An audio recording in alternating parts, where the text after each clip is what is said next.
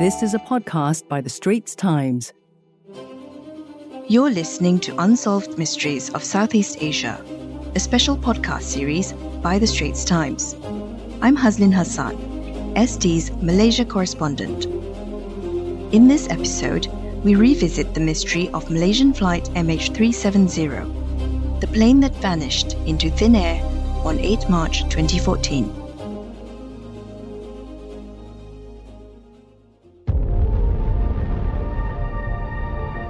Chandra 70, we are ready requesting flight number 310 to Beijing.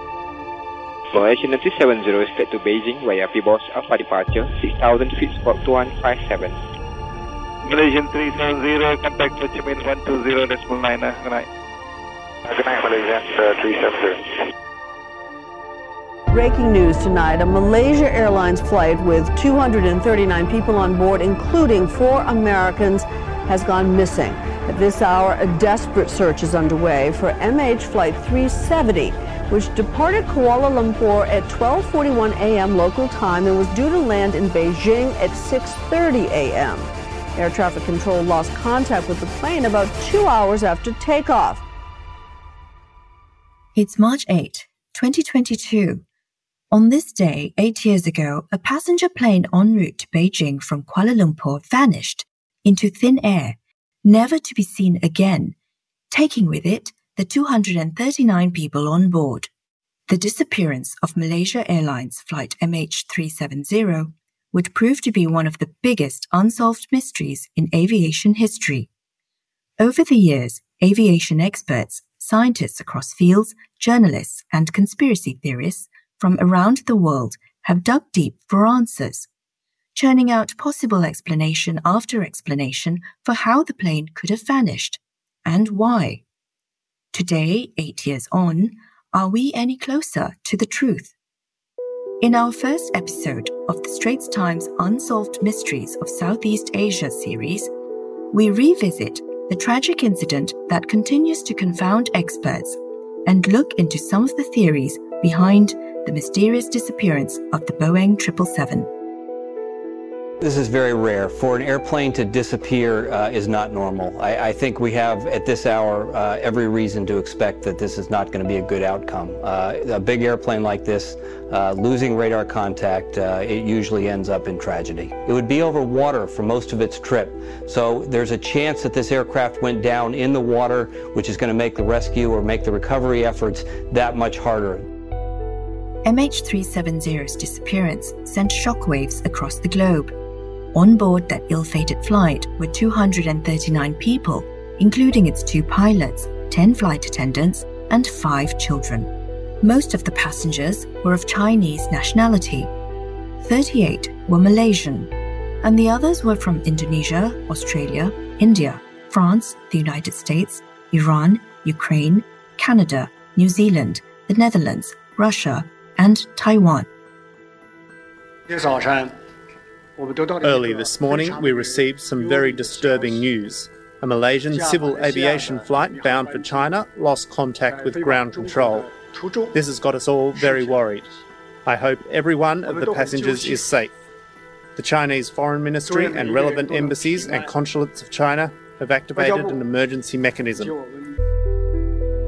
Malaysia and its neighboring countries, as well as China and the United States, took part in massive search and rescue operations in a desperate bid to locate the aircraft, but to no avail. Um, it is now six days since MH370 disappeared. There are currently 43 ships and 40 aircraft searching for it. Eventually, Malaysia's then Prime Minister Najib Razak revealed that MH370's transponder a transmitter in the cockpit that allows it to be tracked by ground radar was disabled at some point. The flight then changed its course and headed towards the Indian Ocean. Satellite data later suggested that the plane remained airborne for about six hours after it disappeared from the radars. There was never any distress call. Based on their new analysis, Inmarsat and the AAIB have concluded that MH370 flew along the southern corridor and that its last position was in the middle of the Indian Ocean west of Perth. This is a remote location, far from any possible landing sites. It is therefore with deep sadness and regret that I must inform you that according to this new data, flight MH370 ended in the southern Indian Ocean. But no one knows for sure exactly where in the vast Indian Ocean the crash occurred, much less why. Audio clips from the cockpit failed to shed any light. They were perfectly routine. Residents of a remote atoll in the Maldives reported seeing a low flying aircraft on the morning of March 8, but no one knows if that was indeed the missing plane. Search efforts continued for months and then stretched on to years, but they all yielded nothing. Dozens of pieces of debris believed to be from the aircraft have since washed ashore in at least six different countries, most of them appearing to support the theory that it went down somewhere in the southern Indian Ocean. Investigators have concluded that controls on the aircraft were likely deliberately manipulated. But no one can say this for certain, and still, no one knows why. Was it a hijacking attempt, a suicide bid, a system malfunction, pilot error, or even aliens? As people search for closure, many theories have emerged over what might have happened to MH370, ranging from the plausible to the ludicrous. Some theorists have linked the plane's disappearance to Diego Garcia, a militarized island in the Indian Ocean that is British territory and home to a major US naval base. Others have theorized that large cargo shipments of mangosteens and lithium ion batteries that the plane was carrying might have caused an explosion. Still others have suggested that a catastrophic malfunction of the plane's oxygen supply might have knocked out everyone on board.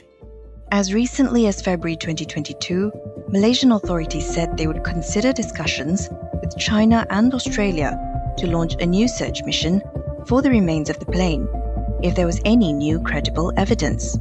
This came after fresh leads emerged in December 2021 that may or may not shed new light on the aircraft's whereabouts.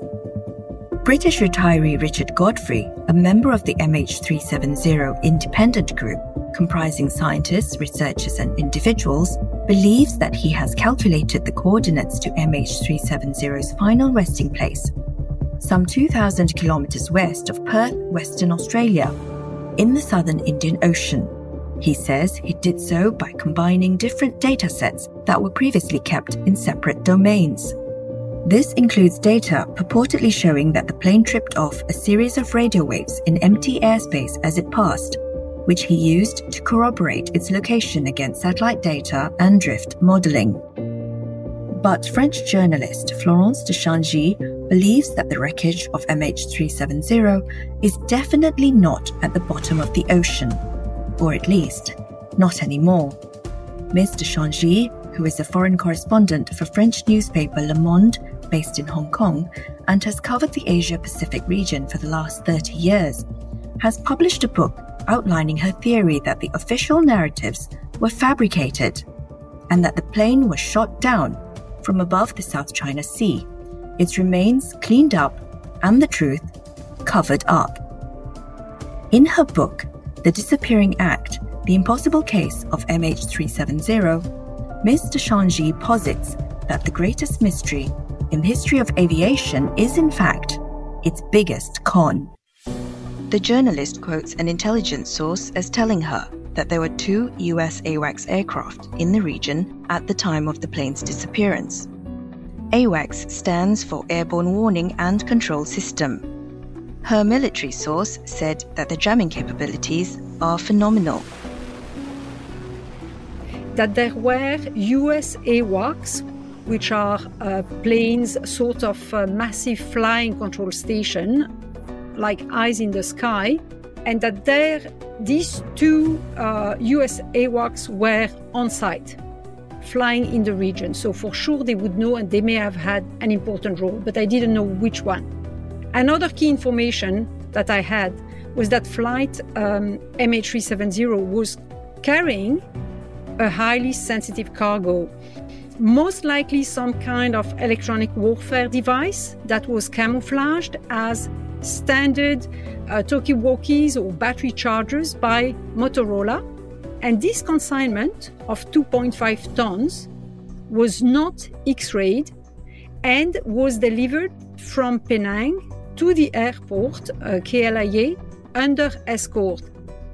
An official report by the International Investigation Team for MH370, released a year after the incident, confirmed that the 221 kilogram shipment of lithium ion batteries that the plane was carrying did not undergo security screening before being loaded onto the plane. Ms. de Changy believes that the AWACS aircraft jammed MH370's transponder in a bid to retrieve the cargo. What happened afterwards is unknown. She claims that the flight crew made contact with air traffic controllers in Vietnam, sending a mayday call saying that the plane was disintegrating, but that the information has been scrubbed from most media and discredited as fake.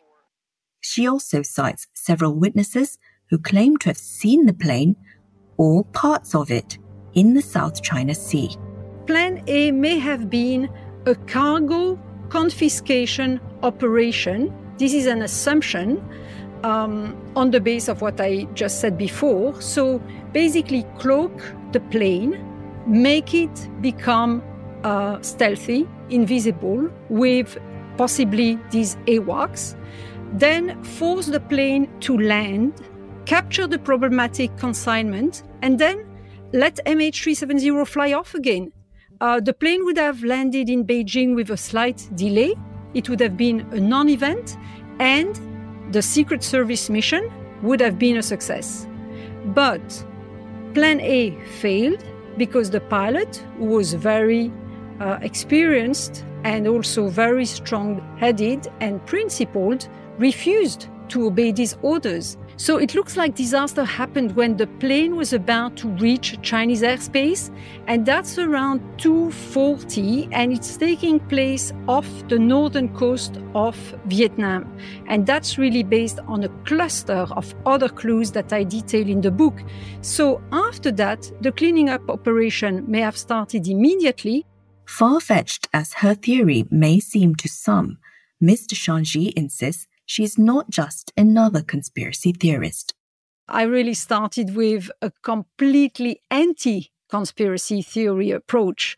Um, I looked very closely at the evidence uh, that was backing all the theories and scenarios uh, out there, including obviously the official narrative. And um, in most cases, I dismissed all of it as non conclusive. But eventually, uh, I really discovered a cluster of corroborating conclusions, including and mostly from some official documents that just point to something incredibly consistent. And yes, in the end, it does point towards a massive international conspiracy scenario. Um, but conspiracy do exist. And because I put in my book all the clues and the facts that sustain it, I really think that it is for the readers to approve and vet it or not. I see it as my duty as a journalist to debunk such a massive and nonsensical cover up. Um, most people, when you ask them, they know that a B777 does not just disappear and I think uh, this book is simply an act of journalism, necessary journalism, uh, because journalists should be uh, the ones to flag truth when they don't sound right. in my opinion, the book is not so much about this missing plane and you know where is it gone and what happened to it and where are the bodies now though of course it's what it seems to be at first sight but i think it implicitly asks question also about information and about journalism. How in such an informed connected monitored world can we and when i say we i mean people and also media pretend to believe for a second that we collectively uh, believe that a B777 disappeared without a trace in one of the most monitored regions of the planet. The Straits Times Malaysia Bureau Chief Shannon Teoh cannot agree more about the information gap that has dogged investigations into MH370's disappearance from the very start. He recounts how events unfolded for him on that fateful day on March 8, 2014. Around, you know, about 6 or 7 in the morning.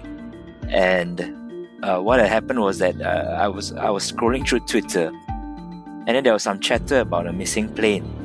Uh, and I remember at that time, a colleague was supposed to be on duty on that weekend. It was a Saturday, um, so I informed her about it, and then I just left it, thinking that you know it's just one of those things. The plane goes missing for a while. We'll find it back a while later.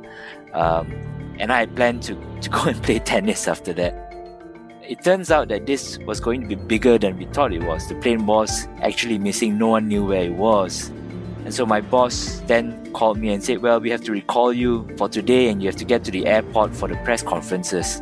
So I changed back into the clothes that I had worn the last night I hadn't showered, I hadn't brushed my teeth, I rushed to the airport. I remember kind of not wanting to speak so closely to anyone because I thought that I was stinking and, you know, dirty and stuff. But here were people with bigger problems, right? There was families, there was the government officials, they had no idea really about uh, what was going on. And it was really unprecedented not just for me as a reporter, but for Malaysians as a whole. I mean, we, we never really come across something like this. And, and so even uh, at, at KLIA, where the, where the uh, press conferences were being held, um, the response from the government was really haphazard. Uh, no one really had a clear idea of who were we supposed to speak to, um, how to get more information. Um, there was obviously press conferences, but aside from that, if you had any more queries, if you needed more data, things like that, um, I mean, this was the peak, the climax of crisis communications as far as uh, my reporting career was concerned. The Straits Times carried the news of the missing plane on its front page the morning after MH370 disappeared, keeping on top of the coverage search missions and official revelations as they played out over the following days, weeks, and then months.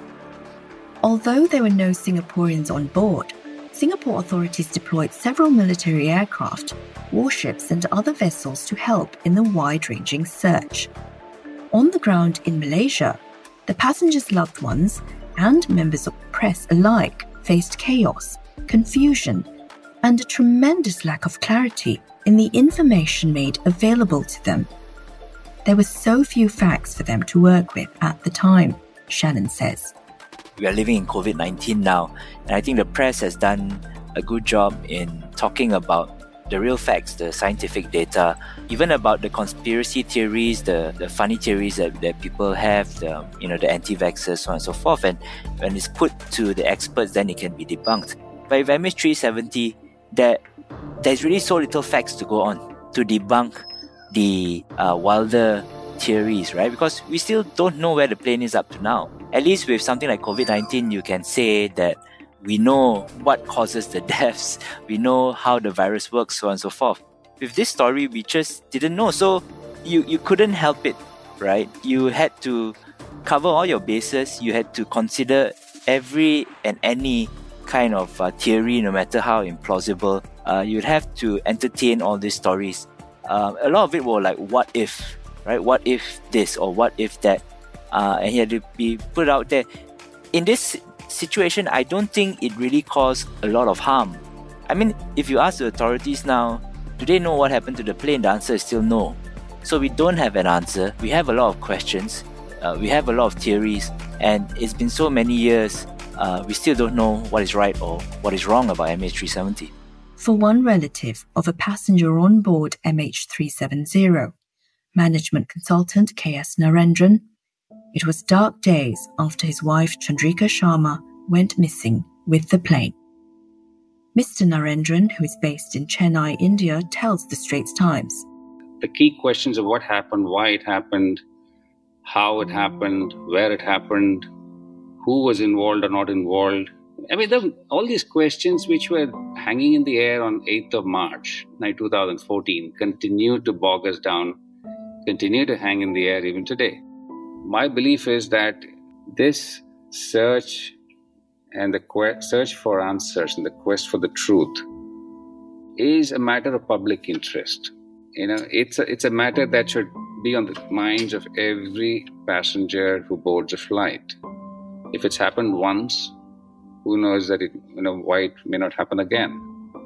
And I think there is a there is there's something that's flawed. Some, there's something that needs fixing. There is something that created a situation that we are still trying to grapple with. And God forbid it shouldn't happen again. And so, therefore, it's important that we keep the efforts to find answers going rather than, you know, shut shop, you know, say it's all over, too bad. Just one flight out of a million flights. You know, we are still the safest mode of transportation, you know, and all such uh, rationale that comes up every once in a while. So I would urge people to raise questions with their own airlines, with their own aviation sector, with, with their governments, with the International Civil Aviation Organization, and uh, insist that they kind of be on a hot pursuit of the truth. Mr. Narendran found some catharsis writing about his personal ordeal in his book titled Life After MH370 Journeying Through a Void, published about four years after the event. I didn't have much clarity before, but as I wrote, it became clearer. This whole question of acceptance what would acceptance mean to me? Uh, you know, um, beyond just taking in all the facts and circumstances surrounding the disappearance, the search, and the investigation. But what would it mean in terms of a wholesome approach to life that involves acceptance of the reality as is? It is not uncommon for alternative theories and wild speculation to proliferate as people struggle to find ways to cope in the aftermath of a sudden disaster or accident, according to clinical psychologist Dr. Joel Low. I think rumor, conspiracy theories and rumors about MH370 persist just because of the magnitude of what happened. I think, you know, in the history of um, aviation, right, I think every aviation disaster or accident carries with it significant weight in terms of like media coverage, for example, stories and news coverage and things like that people who are family members, for example, friends and things like that, I think they would also be quite interested in the theories because it gives them some hope, lah, no matter how small, no matter how, how minuscule, lah, right? I don't think that, you know, they are hoping that they would be able to, uh, I think at this point, a lot of them are hoping just to know what happened, right? And if they are, if the family members are still alive and well, I think that's fantastic, that's great, that's the best news or the best possible scenario. But even at this point, I think just knowing what happened to them, I think would be really great already, lah add to the fact that this is such a big unknown, it's probably one of the biggest mysteries that we'll ever encounter in our lifetimes, right? I think the combination of the two lends its weight to why MH, the, the rumors or, or, conspiracy theories about MH370 will continue to persist, lah, and I don't think it's going to go away anytime soon. Mr. Narendran, who still grieves his wife's disappearance to this day, is learning to make peace with himself. Eight years has been a long time, and uh, we are no better off today. Uh, we're not better informed. And uh, it may take another eight years or 80, frankly, I don't know. And I think I've come to make my peace with the fact that I don't know. And uh, I may never know.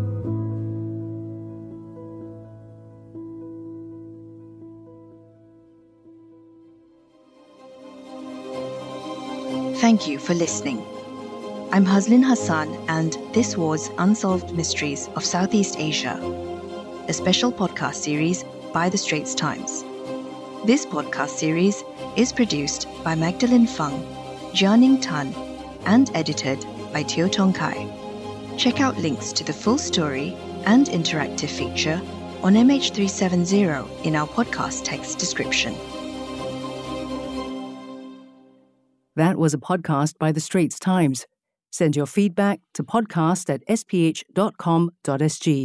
Find us on Apple, Spotify, Google Podcasts, or via the Google Voice Assistant and Amazon Alexa enabled devices.